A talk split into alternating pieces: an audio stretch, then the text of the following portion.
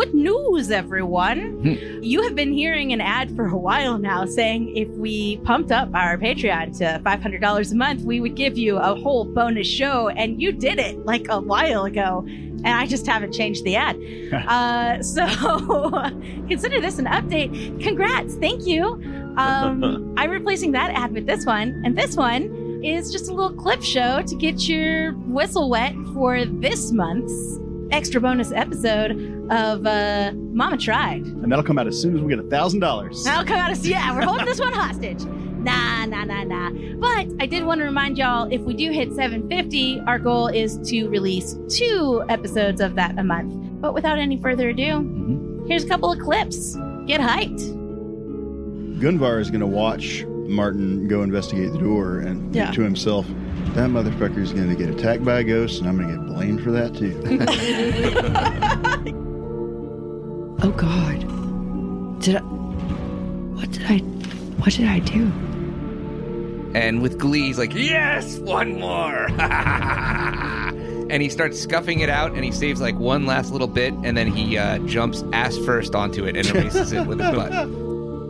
He's looking straight ahead, but it would be difficult for you to know if he is just looking straight ahead, watching where he's going, looking straight ahead, like avoiding your gaze because he feels awkward about what he's going to say, looking straight ahead because there's Gunvar's fucking back.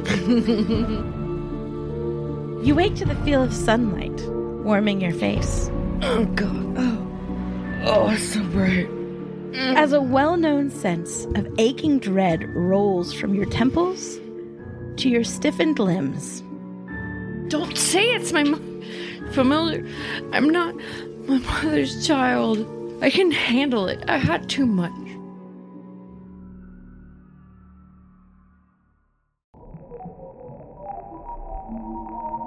Welcome to Astronomica. I am not Star Daddy. He's in the bathroom. What's he doing in there? Stay tuned to find out. I play Mackie, the starship technician, engineer, sometimes captain. Yeah, that's all. How about you?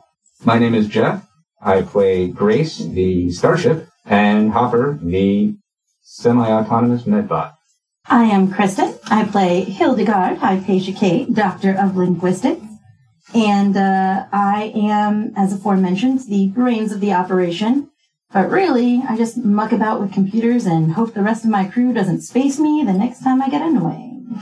And I'm Cullen. I play Anton, the ship's galley officer / violence specialist. Anton, you have been promoted to chief, forgetting all of your other titles, officer. Yeah, gosh, if I could keep a running tally, I would have one hell of a resume for the next time I try to join the crew of a murder ship. Maybe one of our fans should email you a list of your titles. You currently hold 17 different ranks, and you actually owe yourself fealty in time of war. I like being able to follow my heart, so there we go. And hopefully I won't have to follow my heart literally if Hopper gets any ideas. This is very inefficient. I wonder if it'll look better outside of the body.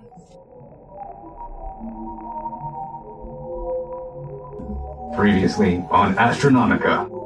Finding themselves in a sealed undersea habitat in the midst of a throng of pharmaceutically disinhibited murder junkies, the crew, for some strange reason, decides to leave. The primates decide they must first fulfill their innate compulsion for acquisitiveness. And after a thorough search of billionaire Jeff Cho's private quarters, Mackie turns up a very fetching silk robe. Hildy displays more of her virtuoso ability for breaking things and breaks the elevator, on purpose. But before long, Mr. Name Not Found from the raid team is able to repair it, and impending mayhem draws nearer the private quarters. Anton convinces them to wait outside the door with wanton gunfire. Mackie discovers Sergey Wright, who seems to be a big fan of old Earth singer R. Kelly and has trapped himself in the closet. Mackie then shows Hopper a completely unremarkable piece of computer equipment, which is definitely not a pre-tech AI core.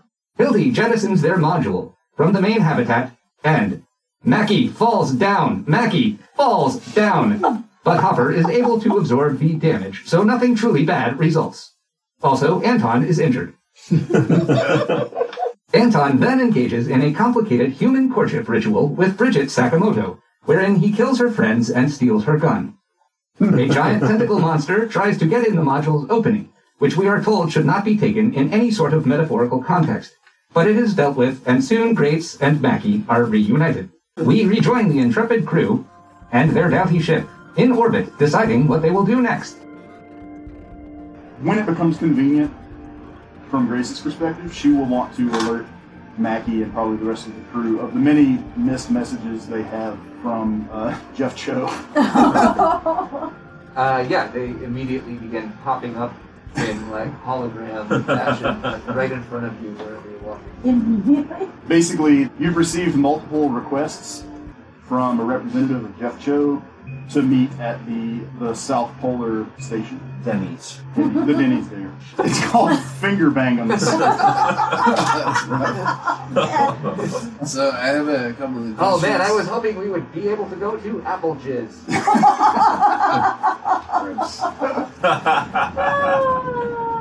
I want to make sure we're all on the same page here. All of our credits have cleared, right? Yeah. And we've been paid. Yep.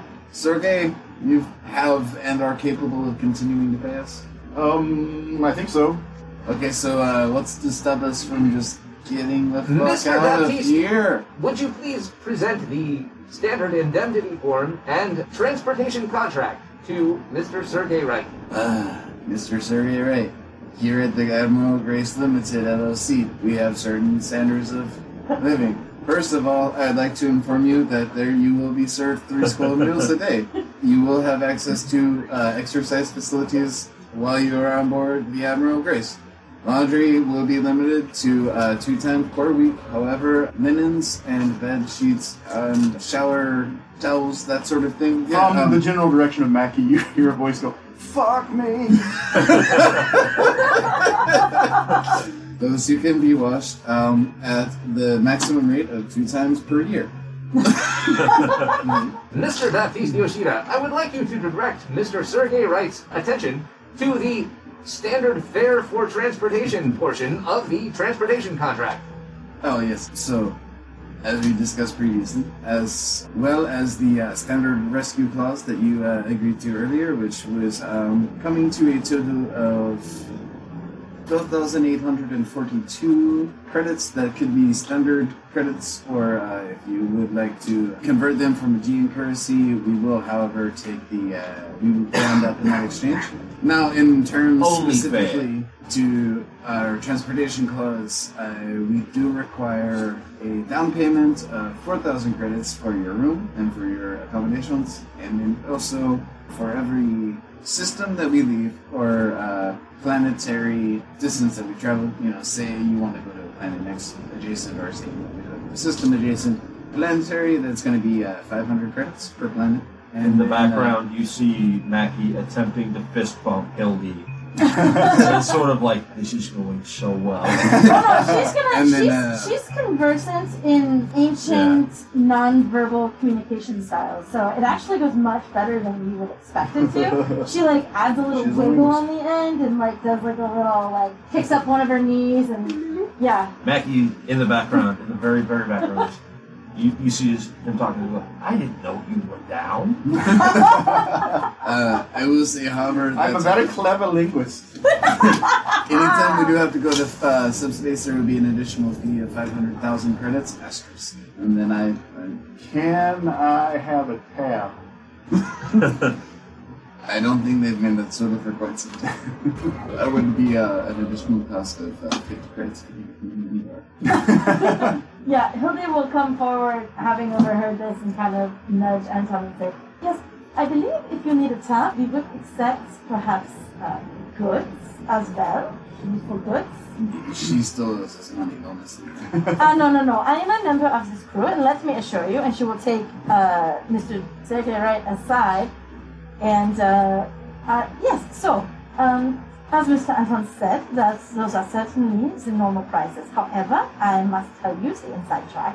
If you are willing to make a small donation to the linguistics department of the Institute, we can certainly give you at least 10% discount This poor dude. And again, if necessary, I believe I could convince the others that we could take goods or services in lieu of payments. Yes, but that it only with the donation to the linguistics department of the Institute. You guys rescued me from a cell.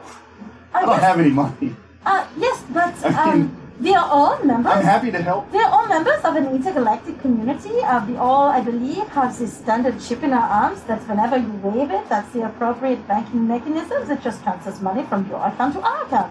If you're having any difficulties, Mr. Mackie, certainly help you access your account. In the background, you actually do see Mr. Mackie leaving the cargo area. Mackie. He told me not to talk to the ship, but I desperately need that airlock open. You see Mackie walking up the central, corridor of the hallway through which every other module of the ship is accessed, and he's going along and he's checking, displays and terminals every time he passes them, and goes, "Hey, Gracie, do you copy?" I am with you as always, Mackie. Hey, how's our pre-flight check looking? Tip top, ready to ship. All right, well, I think we should probably... This is just me making certain assumptions, and we all know what happens when we make assumptions. Yes, we are subject to the infallible and often arbitrary whims of the unforgiving and uncaring universe. In fact, one would say that making assumptions is a fool's game, given the unknowable nature of the future. Whether we live in a deterministic or a non-deterministic future, or... Yes, Gracie. I was going to say... We make an ass of you and umption, but we're going to get out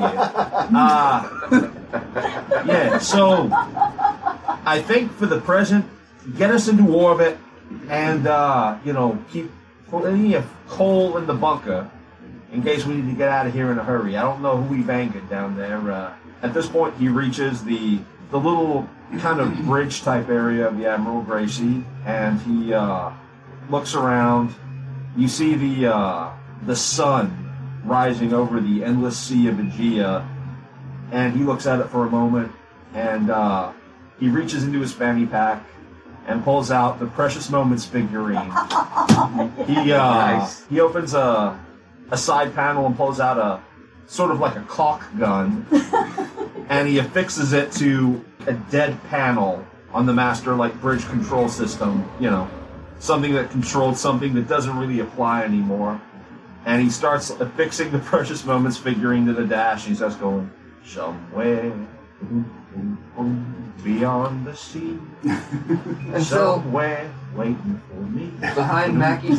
That's a great payout! On golden sands, and watches the ships. Yeah. Parody.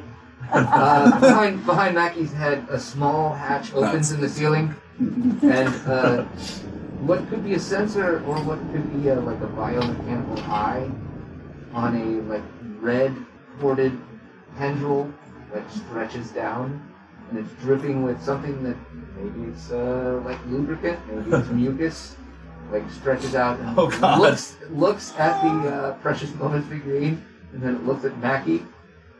And it kind of bobs along, so it retracts up into the panel. When Hildegard K. walks back into her quarters, she sees on a little metal tray resting on her space nightstand, a space USB stick. Interesting. Yeah, she'll take a look at it and examine it. Are there any identifying features? It just looks like a generic data stick. Interesting.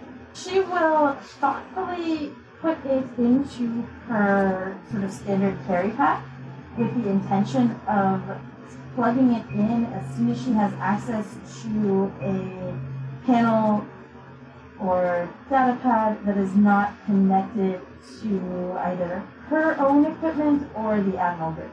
She's tech savvy enough to know that you don't just stick mysterious USBs. You ain't gonna raw dog some weird computer. Nope. With a friend of yours, Electro. You know there's a crate of data pads down in the armory. She doesn't have one on her right now, but she's going to look at it, but she's not just gonna stick it. She takes precautions. Okay, got it. So hard cut, as it were, to Philippi going and grabbing an extra data pack. And she's going to make sure that none of the others are around. She just doesn't like people looking over her shoulder for things. And there's really no reason to, like... I'd like to make a stealth check to see if I can look over her shoulder for this. I would like to request that she be the subject of enhanced surveillance on the part of the Admiral Grace's internal systems. She already is. Yeah. I did, however, very well. Get an 11 on my stealth check. You did roll very well. We can also use that as like a telepathy check to know that this is happening in the first place. Anyway, she's just going to take a pad from wherever I get down in the cargo hold maybe and go ahead and open that up, get that running, and then take out the drive and plug it in and see what it is.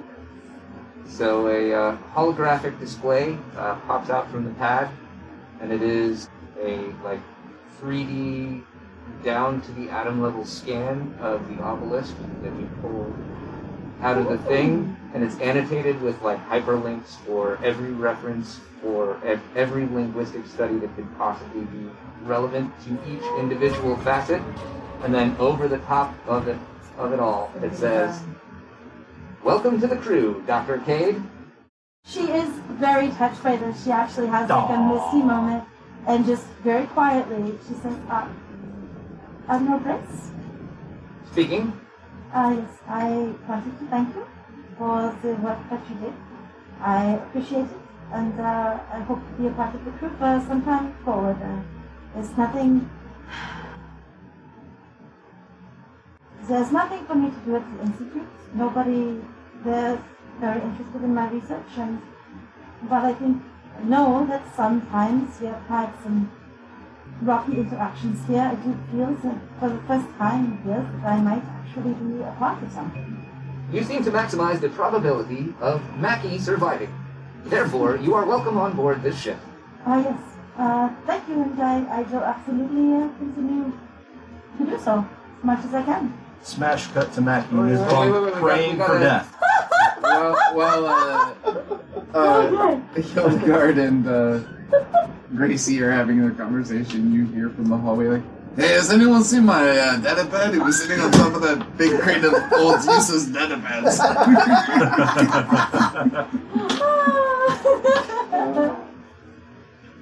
Let's talk about your goals. Yes, you achieved a goal. Actually, I think I might have achieved two goals. Okay, what you got? So, since the last time we talked about it, or actually I can't remember if we talked about this one or not, but I had the goal of keeping the artifact. Mm-hmm. So I think we may have already accomplished that. Yeah, I'll give you an XP for that. Okay, cool. And I think I've already got that written down, so I'm not going to double up on it. Mm-hmm. But then the next one that I did have, that for sure is a new goal, is that I was looking to find out why Mr. Cho was ordering this artifact. And so my argument would be that while I had intended for it to have something to do with the origins of the artifact or something scientific, I mean, I did find out that the reason that it was ordered was just to get somebody there to get something out. Mm-hmm. Yeah, I would give you an experience point for that. So yeah, so you got one of those goals earlier? Yes. Which is why you will get both of them. Do you have a long-term goal right now? I do.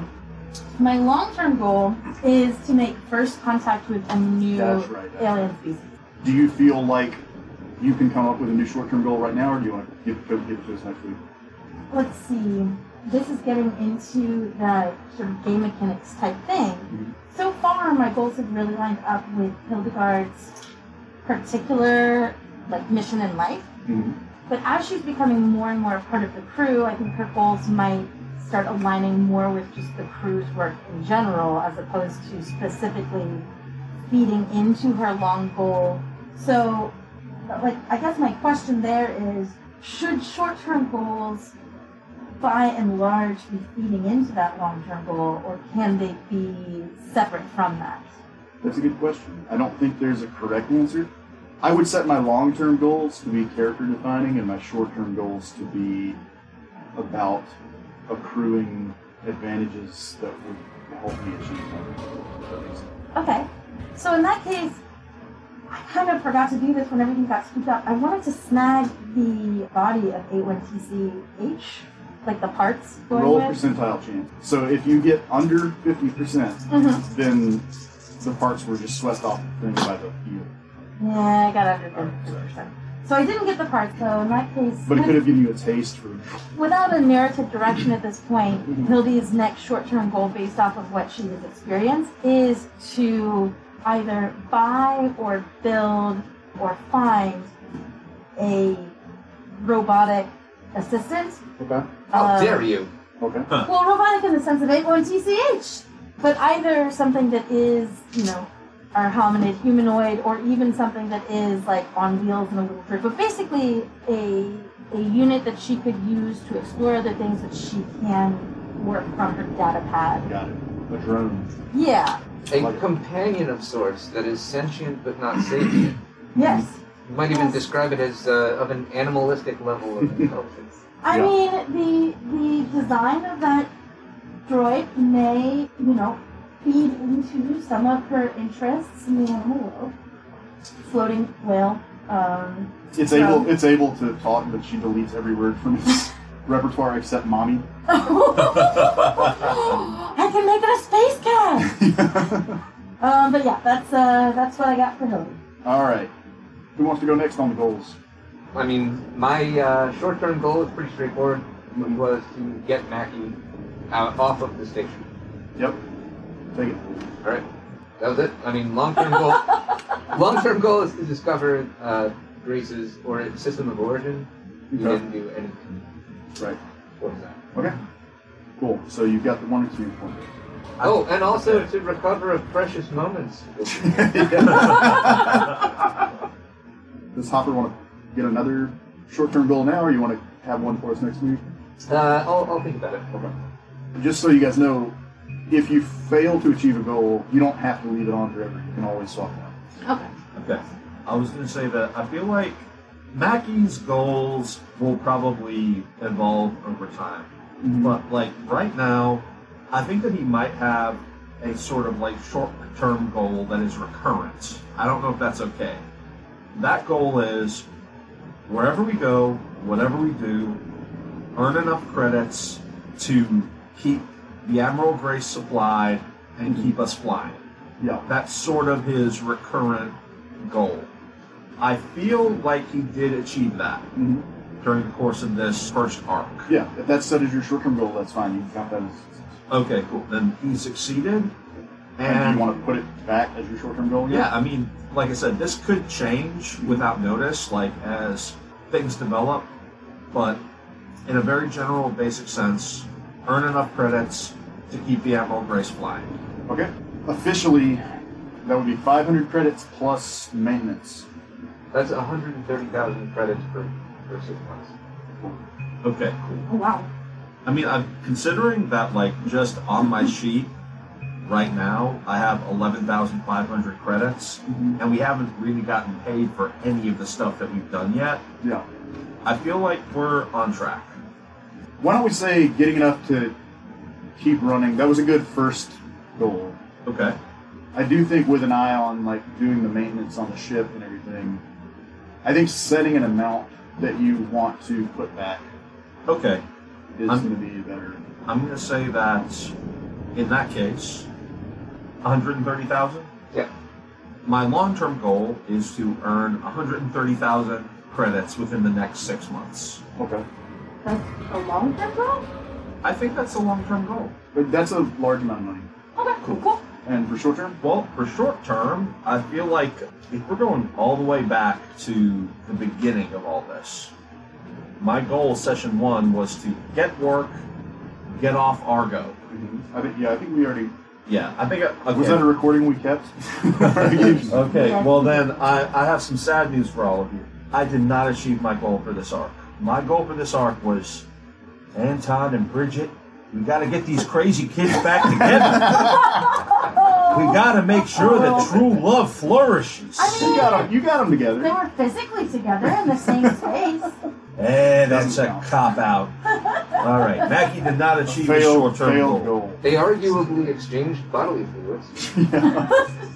But that was pre all this. No, I think you meant splashes abroad. Yeah, like in the sea. Oh. Well, when you put it that way, I will take my experience point now, Scott Addy.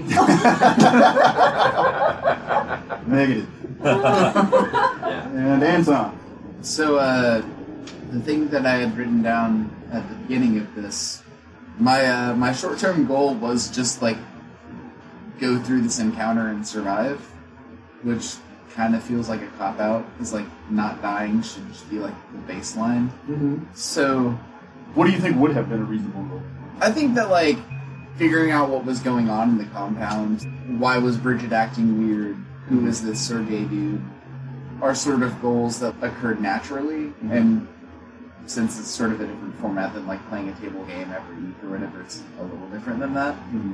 So I think that the reasonable goal would have been to, like, to figure out why the hell we were going to Jeff Cho's place in the first place, mm-hmm. which I think that we did. Yeah. But my long-term goal, which I think now was a little misguided, was to profit 10,000 credits through the smuggling business that we run through the Admiral Gracie LLC, mm-hmm.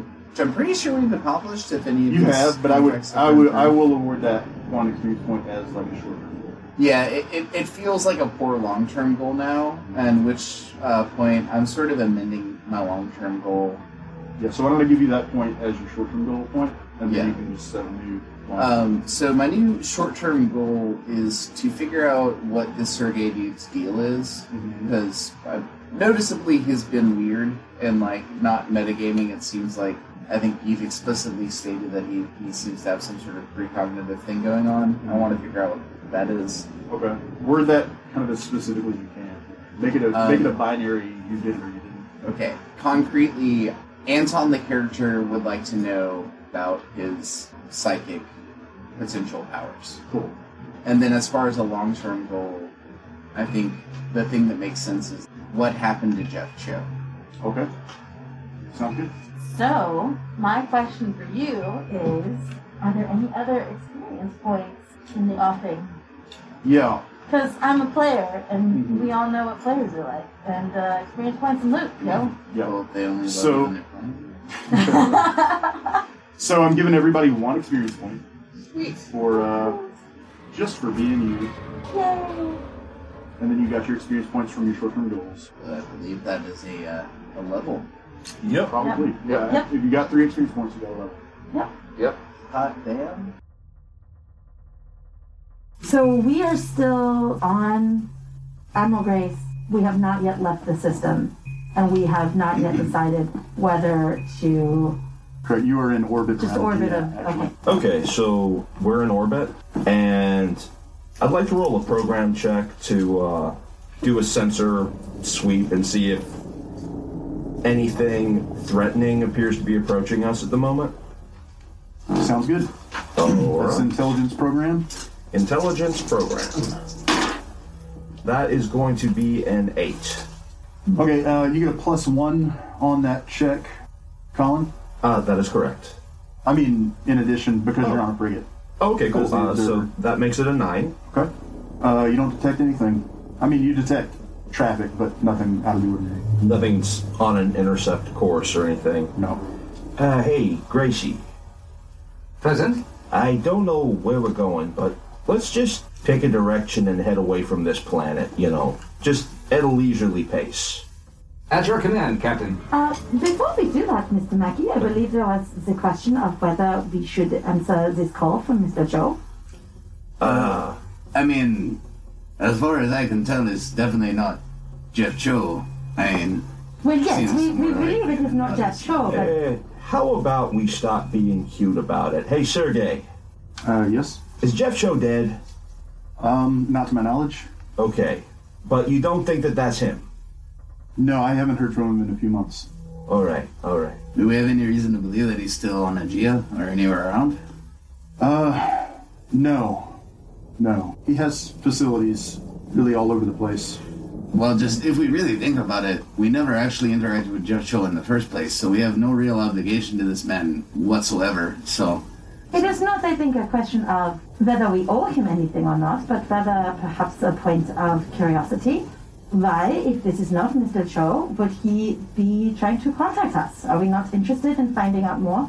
Just in case there is something that may follow us when we exit the system, that we are not excited to have follow us. We split the difference.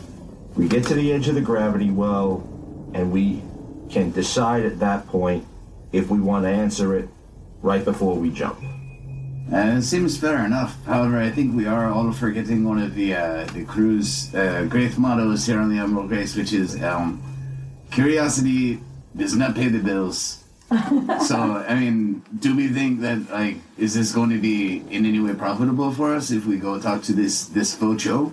I believe, one, that there is an error in your motto. Curiosity, I have found, has paid all of my bills, in fact.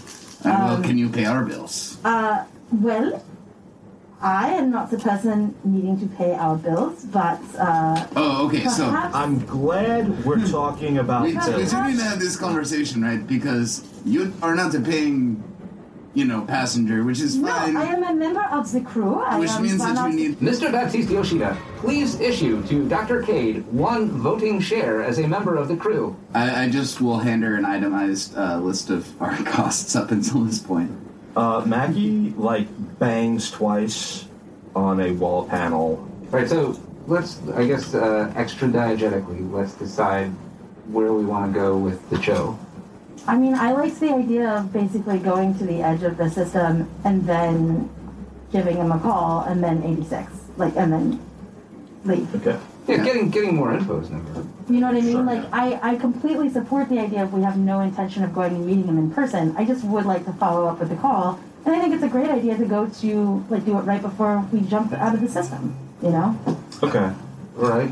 So if we do think it's something that's even worth following up on, my vote would be, at best, this is a trap. Does our sensor package have the ability to trace calls? Would we be able to know where this was coming from? It would be a check from your comms officer. I think we might be able to give that a try. Okay. Do that. There are fail-safe methods of blocking that. But can I go ahead and analyze the message that we've already got? Sure. Okay. Cool. Give me a intelligence program. Okay. So I get to add 2 to that roll, 1 for my skill and program and 1 for intelligence. Haha. I got an 8 total. No, wait. 9 total, because I get to add 2. And I rolled a 7. And I guess I said just a general analyzing it. I am kind of specifically looking for, does it have the kind of tags that would be consistent with coming from where it says it's coming from, and beyond that, identifying information that I can get from the sort of the data of the message itself more than the message. The contact originated within this system. Okay. Has none of the telltale indicators of having traveled through a metadimensional space. Okay. Which indicates that it has essentially moved only at the speed of light. So. Okay. And refresh my memory, was it a text-only message, or was it a video message? Was it a It was audio? The equivalent of a phone ringing. You got a message that Jeff Cho wanted to contact you. Yeah. Okay. Said in Admiral Grace's voice. Gotcha. Which you may need to edit the previous thing to make that the case, but that's the case now. Okay. So that's kind of minimal information. It came from here-ish, but here-ish doesn't even necessarily mean the station that we were told to rendezvous. Okay.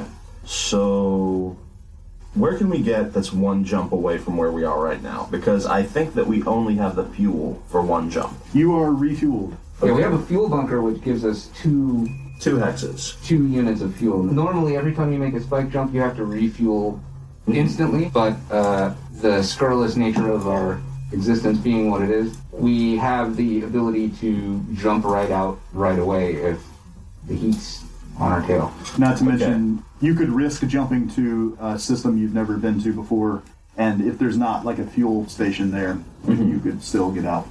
Some ships have fuel scoops where you can just make a low pass on the star of the system. We do not have that. So. Okay. Yet. Unless we find some cool pretext stuff ever. Fair. We're maxed out. To answer your question, or to answer Mackie's question, yes. The adjacent systems are Pasha, which is the black hole where the Echo Corporation's gravitic antenna array is set up toward Earth. That's why there's all this like 1950s stuff that we haven't really done much with, but that is intended to be present in the background. Speaking of which, while you guys are talking, Alfred Hitchcock Presents is on the TV. Cool. Is it particularly spooky? No, it is an episode called The Chaney Vase. When Lyle Endicott is fired from his job at an art museum, he comes up with a plan to take advantage of a trusting invalid whom he befriended at that museum. So it's kind of a art heist deal. All right, I was just going to say if it was a scary one, Anton was going to change the channel because he didn't want to get it. Yeah. No, weirdly, Alfred Hitchcock Presents was never very. It's kind of like it's the boring Unsolved Mysteries episodes. Ah, gotcha. So that's Pasha. There's also the Glazier system, which is where the corporations are based. It's a or for most of the corporations, they're headquartered there because it's a super shitty libertarian hellhole. Space Delaware. Okay. The Argo system, which is where you guys came from. Okay. The Betelgeuse system. It was the hegemon of the region. It was where the initial settlers first built their colonies, specifically on the moons giant in that system.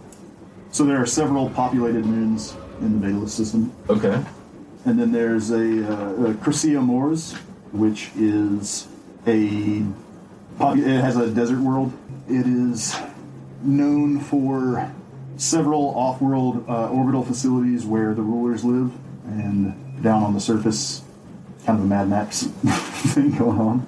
That's what's adjacent to Fuzanglong Long. There are other systems beyond some of those that you can also reach. So one thing that I was thinking of, speaking of making contributions, is that I did make sure that we kept the larger part of that artifact, and my plan had been to basically sell it to the Institute on the ship's behalf. I don't know if that's something that we have to go specifically to them to do. To Argo? But that was something that I was thinking, was that we have this.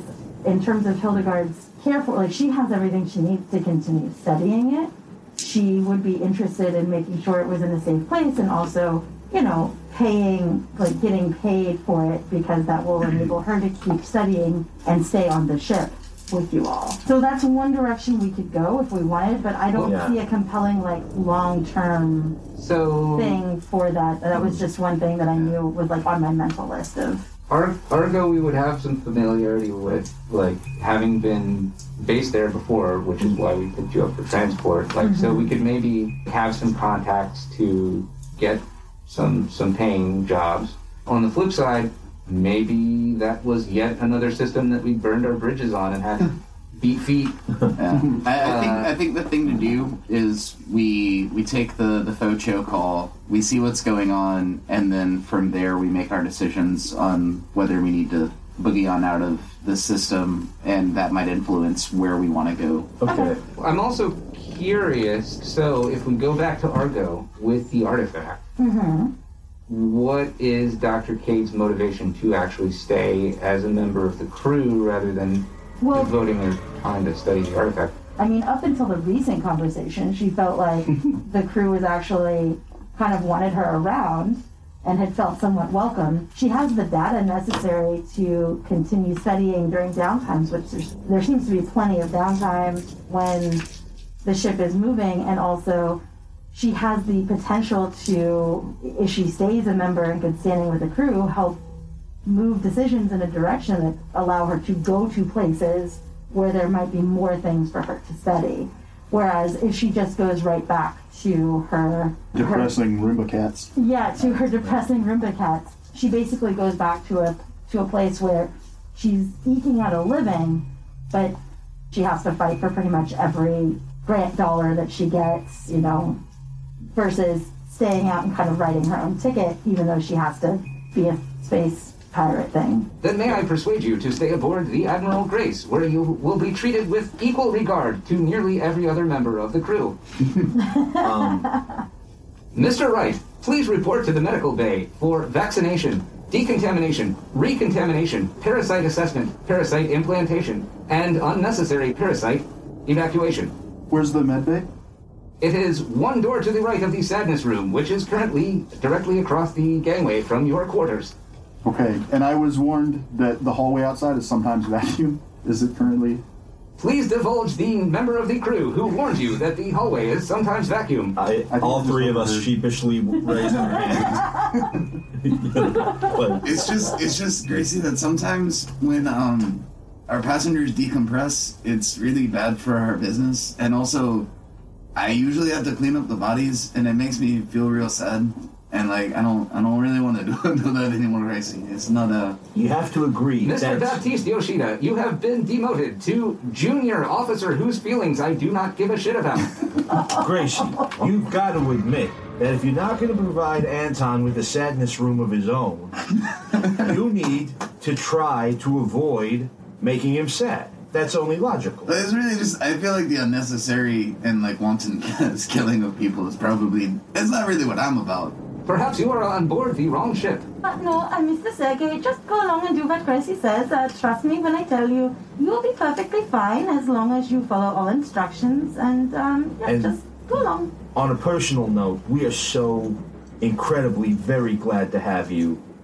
My friend and customer, Mr. Wright. And he kind of, like, grabs him by the scruff of the neck and pulls him in close and is like... Oh, is he in the room with you? I thought so. Okay. That's fine. Don't do any of the stuff with needles, all right? Everything else is fine. No needles. And then he, like, gives him, like, a little shove down the hallway. He stumbles down the hallway, looking back anxiously as he makes his way toward the med bay. I like that kid. I predict he'll go far. Speaking of going far, he walks over to a panel on the wall and, like, pulls up a display that, like, basically shows the system... where they are, you know, heading away from Aegea. Mm-hmm. And he says, all right, so thoughts on our next move? Mr. Baptiste Yoshida. Well, okay, so I'm torn, right? So, like, we have this, this call. It seems interesting.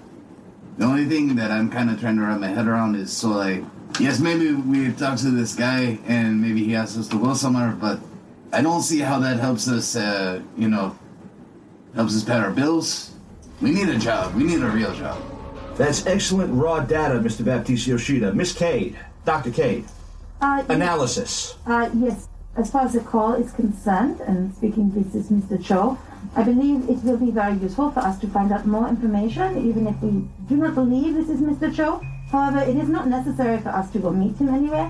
We can speak with him from any point in the system, and move along from there, make decisions from there. I did also wish to submit to the crew. We do have part of the artifact that I came here with, and I believe the Institute would be willing to give a finder's fee for something like this.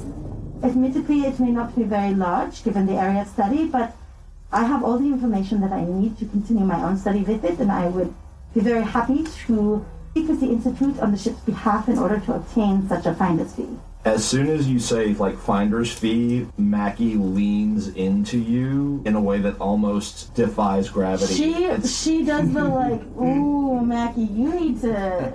personal space and also personal hygiene. Tell me about this finder's fee.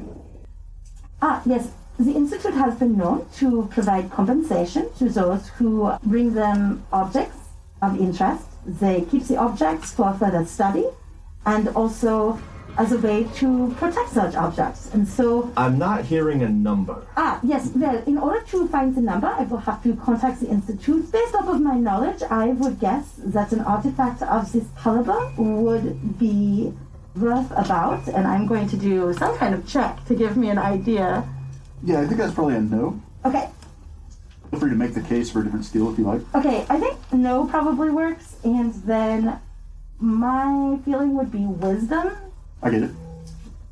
Cool. All right. So, with no and wisdom, I'm going to add 2 to my roll.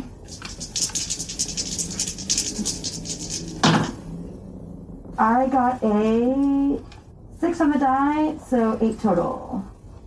Give me 1 second. Mackie walks over to a wall panel, bangs on it twice, it swings open, and he pulls out a Trapper Keeper with unicorns on it, and it's just like bulging with receipts and like bits of ribbon, and you see like one corner of what looks like a takeout menu, and he like snaps it open and he flips through it. While he's looking at it, y'all can see the back of one side. The words "Mrs. Mira Fingerbaum" have been written over and over and over again. And there's, like, Hello Kitty stickers and shit. Halfway down, that's crossed out, like the Mrs. Mira Fingerbaum, and it becomes Mrs. Mira Coburn. Aww. And, yeah, he's going through it, and, you know, stuff's falling out the bottom.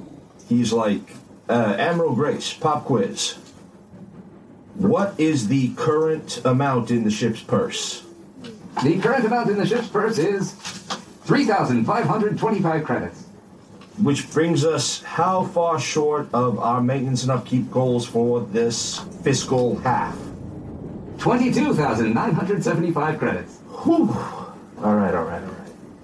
He snaps the Trapper Keeper shut and then goes over to the same wall panel he was using before and just draws up like a huge diagnostic screen and starts like looking at every ship system. He's got his fingers poised by his mouth like he's about to chew his fingernails, but he never quite takes a bite. Mr. Mackie? Yeah, Miss Dr. Cade, what's up? I could not help overhearing that the ship is in need of funds. Yeah, I don't know what you mean, ma'am. We are the picture of fiscal and financial help. There is no worry. I am not concerned. I think that perhaps some of my skills may be helpful in this case. I am very good at, as you have seen, talking people into giving me money and other things of value when necessary. It is possible that I might be able to speak with possible employers and improve the amount of funds that we generally get. On the other hand, I am entitled to a small salary from my position with the Institute, as long as I am able to stay with the ship and, during my downtime, follow my own studies. I believe I could convince the Institute to forward that salary to the Admiral Grace on my behalf. Mackie turns and looks you in the eye and says, Dr. Cade, are you flirting with me? I assure you, Mr. Mackie, I am in no way flirting with you, but I do You're understand. Right, flirting never felt this good. She blushes a little bit. She doesn't quite know how to answer that. Well, so Dr. this... Dr. Cade, you estimate the value of the artifact. Well, it obviously depends on who you can get in touch with. Mm-hmm. If you were super wealthy, mm-hmm. you would pay upwards of like 100,000 credits for it. But I would be a specialized collector. Right. So you would expect the university would probably be willing to do 25,000 credits. Okay, excellent. So... It belongs in a museum. So, yes, exactly. As I said before, I would be very happy to speak with the Institute in regards to the artifact. I do believe, after I have given it some thought, that we may be able to get as much as 25,000 credits for it. And then it would not only help the ship continue operating, it would also be safely stowed away in an appropriate location. That could get us all the way to our maintenance goals. I think that there's just one question. He turns to Anton. Anton, is there any heat on us in Argo that we need to wait out? Well, we checked the sensors. It doesn't seem like anyone is following us. So, I mean, outside of I must whoever, not know.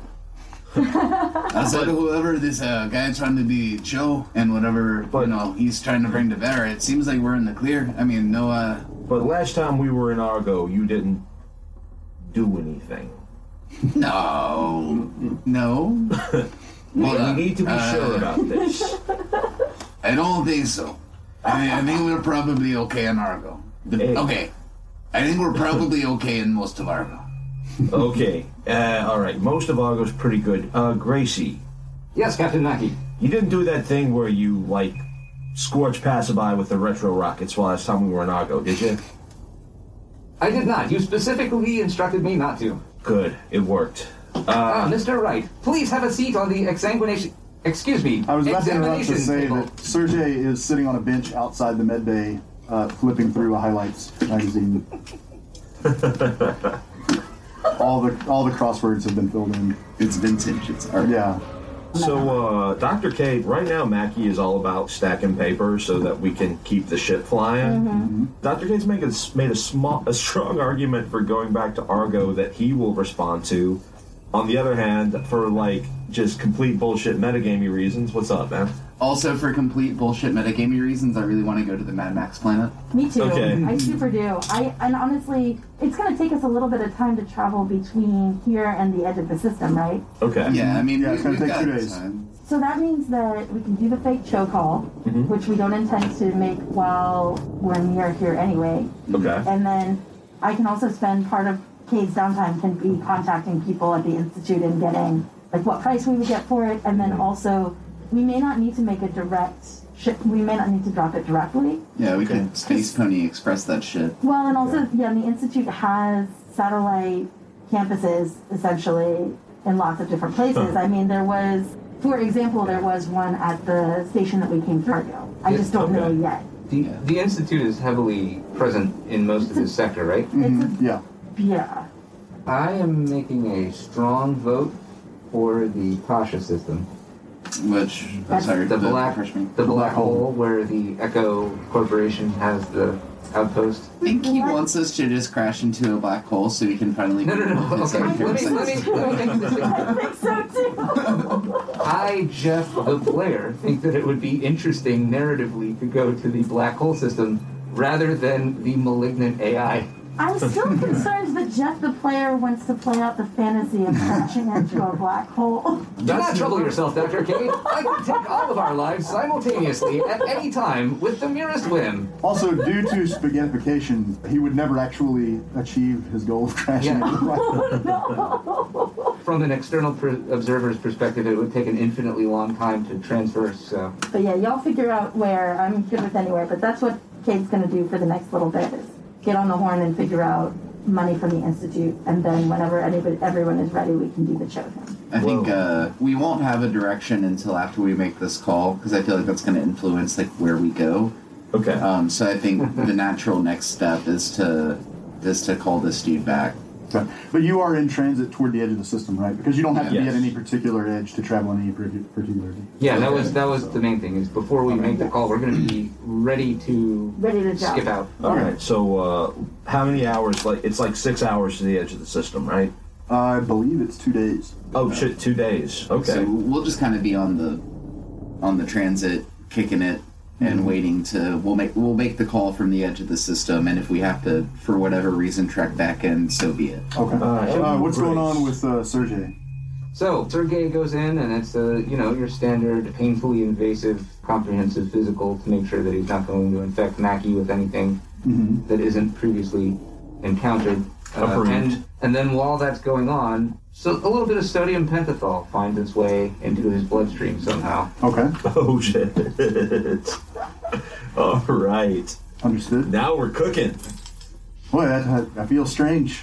Mr. Wright, please tell us about the nature of your relationship with Mr. Cho. I'm kind of a slave. He purchased me when I was young. He kept me for a while on a some kind of space station before moving me to his estate on Aegea.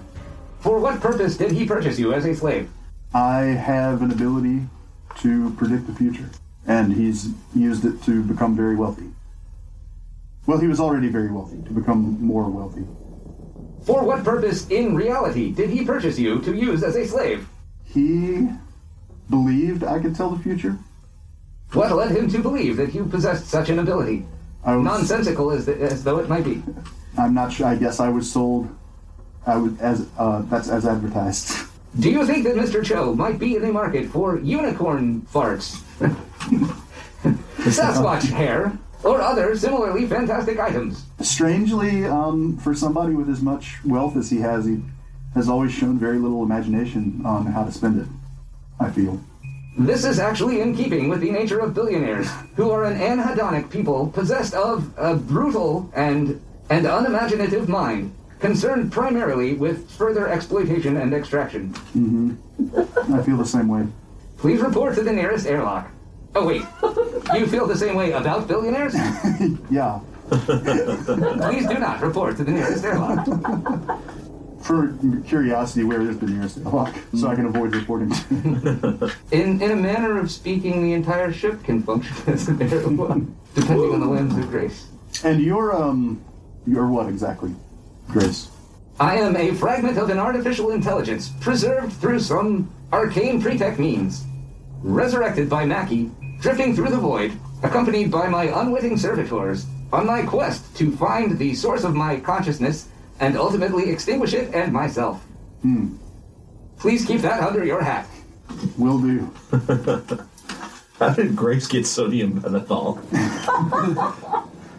She had sodium and she had pentothal. She had quadrathol and unithol, and she made pentothal. And then mix it with some salt. That's how. Well, no, that'd be like, how did it get in Grace's system? Oh, or is she just always candid about like? She just absolutely does not care about this NPC's life. She's like, yeah. All those times Hopper has like, when you've landed a system, Hopper has been like, I'm stopping at the pharmacy. Does anyone need anything? And you always have him get you a Milky Way. That's when he's getting the chemicals. Mr. Mackie. If there is a substance which can adversely or beneficially affect the human mind, rest assured that its synthesis is capable within my reserves. That is comforting? Yes. Yeah, that's comforting. Depending on which drugs I use, it can be comforting. Mr. Wright, have you been thoroughly candid with the rest of the crew about the nature of Mr. Cho? I haven't. Please divulge to me now the ways in which you have not been thoroughly candid. I haven't told them about being able to tell the future because I don't want to just end up back in the same situation with a different owner. Please feel free to divulge or conceal your fantastical ability to tell the future or fly or teleport. Yeah, I can't do any of that stuff. Correct. You cannot do any of that stuff. All right. Well, fair enough. Hold still for an injection from an unnecessarily large and painful needle. No, thank you. I am sorry, I do not believe I requested your cooperation or consent. Does sodium pentothal make you, like, physically clumsy at all? Real sodium pentothal just kind of makes you drowsy, but, like, sci-fi fantasy narrative sodium pentothal makes you, like, cooperative. And gotcha. Whatever. Okay, yeah, then he's cooperative. He's like, cool needle. Well, if you're going to take all the fun out of it, I'm not going to unnecessarily inject you with saline from the large and unnecessarily painful needle. All right. Cutting back to you guys. Mackie's just going to post up in the cockpit and monitor the sensors. I have brought up the sector map here. Hey, sector map. With I have taken off a lot of the information that's useful to me. The solid lines are one hex transit deals where that's like the best possible route. The dotted lines are two hexes and are somewhat less reliable since only a few ships have Spike 2 drives in this sector. Okay. Well, we only have a Spike 1 drive, so those are inaccessible to us anyway. Yeah. But not inaccessible to others around you, which means that's for me to track. Like someone could be from that system. Gotcha. This is your like known world right here. Okay. Cool. Pretty. Potentially, those other systems would have other endpoints leading off of them as well. Correct. Yeah. When you reach an end and you update your data banks with the local like com buoys.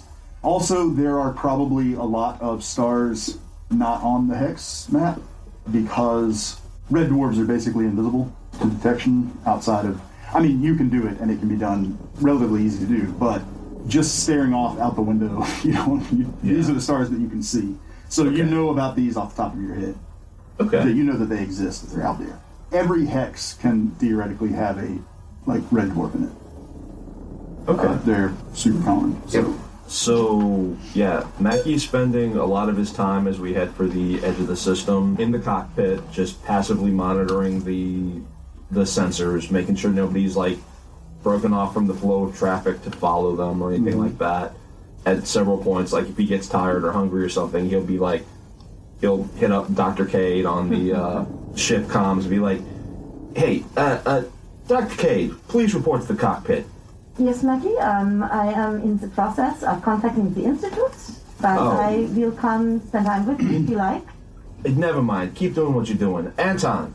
Damn it, Mac. I'm an anthropologist. Anthropologist. Anton. Psychologist. Yo, what's going on, Mackie? Oh, typical leaving any system we go to stuff. Would you be willing to come up to the cockpit and make sure everything's okay while I take care of a little bit of personal business? Yeah, sure. I just got, messes on the on a simmer, so it's holding up fine. I think I should need about 2 hours, if that's all right with you. Yeah, I mean, the longer it simmers, the better it'll be. That's one of the things I learned from you. I admire that. Yeah, sure. I'll be up there. Give me a tight 5 to hit the head, and I'll be up. All right. Mr. Baptiste Yoshida, on no account are you to touch the controls when Mackie is out of the cockpit. I'd like to imagine that I have, if not like a mute Grace function, at least like within my own head, the ability to tune her out. I like to think that like there's this thing where every time we leave the system, we all just sort of assume, often correctly, that one or the other of us have done something that means that we are fleeing prosecution. And so like these moments where we're leaving a planet, a station, a polity, whatever, and heading to where we can jump out of the system are definitely tense for Mackie. I don't know if they're tense for Anton, and I doubt they're tense for Grace. And Dr. K doesn't know to be scared yet. I think that there's probably the general unease, and not to mention just like the circumstance that we just got ourselves out of would have been pretty disconcerting. Oh, yeah. Anton's probably a bit on edge. There was shooting. Not necessarily so much more so than usual, but it's definitely there's a more than typical chance that someone bears us ill will, so let's take care of it. Actually, I'd like to, this isn't exactly something I'm good at, but this might be a more interesting way to do what I want to do. While I'm in the cockpit, I'd like to get on comms and use my connect skill to sort of phone back to my acquaintances on Aegea and see if we've ruffled any feathers, and just sort of try to do some information gathering, see if there's been word or if anyone's actively against us. Okay, you head to the cockpit. You meet Mackie there. As you have the bridge, Captain Baptiste Yoshida. Hey, you gotta whisper that. Mr. Baptiste gets mad. Mr. Baptiste Yoshida, I assure you, you do not. It's just an expression. Just an expression. Yeah, for pity's sake. I'm gonna get on the horn a little bit and see if I can, metaphorically put my ear to the ground back on Aegea and see what's going on. I applaud that decision. Standing ovation. Definitely do that. Please and thank you. When you sit down in the co-pilot seat, the electromechanical eyes that are on, they might actually be organic muscle material. You can't quite tell. I'd imagine that I've been here before quite a number of times. You've also learned to tune out physical Gracie presence. It's sort of, when there's a spider in your bedroom, but you don't quite want to get out of bed to go shoo it off somewhere. Yeah. I'm aware of them, but I'm just actively trying to not be aware of them. Mm-hmm. That's exactly what Gracie was going for. So I'm assuming connects and... you don't need to make any rolls, because when you try to call, you make a few phone calls, none of the calls connect. Does that seem unusual that we would be out of comms? Yes, so you are definitely making contact with an orbital satellite, but there is a... current communications traffic on the planet is higher than the bandwidth threshold, so it's... Okay, so it seems like a technical thing, not we're being jammed as far as I'm aware. It seems like if you were trying to call somebody in New Orleans during Hurricane Katrina, every available phone line is occupied. All right, I'm gonna... And it is strange. I'm gonna ping over ship's comms to Dr. Cade. Okay, Dr. Cade, you look up because you get a little light ding, and you notice that... The George Burns and Gracie Allen show is currently not on the screen where we left it, and instead there is a special report from Aegea about a terrorist attack an underwater facility has been struck by something mysterious and exploded. Oh, it wasn't something tentacled, was it? I may have been out of cockpit. You looked up. You're getting pinged from the cockpit, and yes. You just briefly saw the screen. Yes. Hey, Gracie's. Yes, Anton. What did you need? Never mind. slip of the tongue. I am here for you. I'll get right back to you. If you would like corrective tongue surgery, please report to the med bay to prevent future slips. Maybe later. Thank you, Dr. Kate. So, I was just trying to make some calls back to Aegea to kind of get a, feel the situation back there. Are you having trouble communicating with the Institute? I know you've been on the comms all day also. You haven't had trouble getting messages out, but nobody has responded. I have had no trouble getting messages out. However, I have not had any response. But are you watching what I'm watching? It seems there has been some sort of terrorist attack, which superficially is very similar to activities on the surface. Well, subsurface. This is not the first time that something we've done has been mistaken for a terrorist activity. So there's While you're talking, you see you can't hear what's happening on the TV just right now because we're in conversation, but you do see a portrait of Jeff Cho being shown. Yes, it does seem that this is in fact has to do with us. There's a picture of Jeff Cho being shown. I think if you'll be quiet for a moment, I will try and listen to the report. Okay.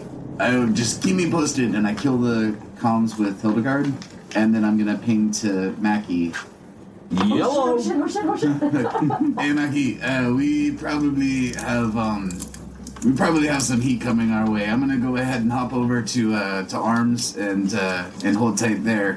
Whatever business you had to do is going to have to wait on me. Mr. Mackie, it appears we are in a situation 3 sub B.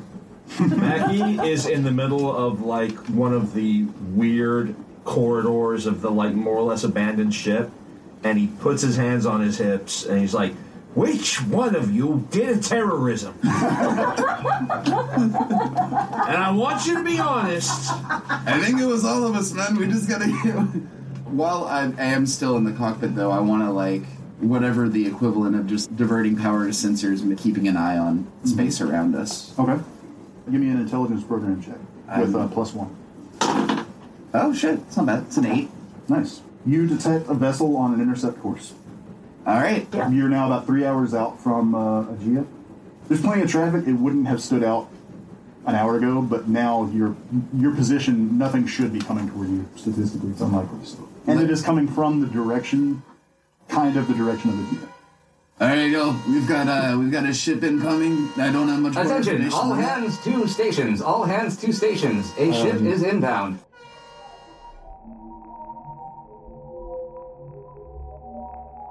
All right, and that'll do us for this week. I just wanted to say thanks for listening, and we really appreciate you guys that have been engaging with us online, especially on the Reddit and our Discord server. It's always good to hear from you all. We really appreciate y'all listening, especially everyone who's rating and reviewing us on Apple. That really goes a long way. But yeah, if you want to engage with us more, you can always find us on the Stars Without Number subreddit, and we now have our own subreddit. That's just Astronomica Podcast. You can find us on all the major social media platforms just by searching for Astronomica Podcast, or you can find links to all of our things at astronomicapodcast.com. Thanks again for listening, and we'll see you next week.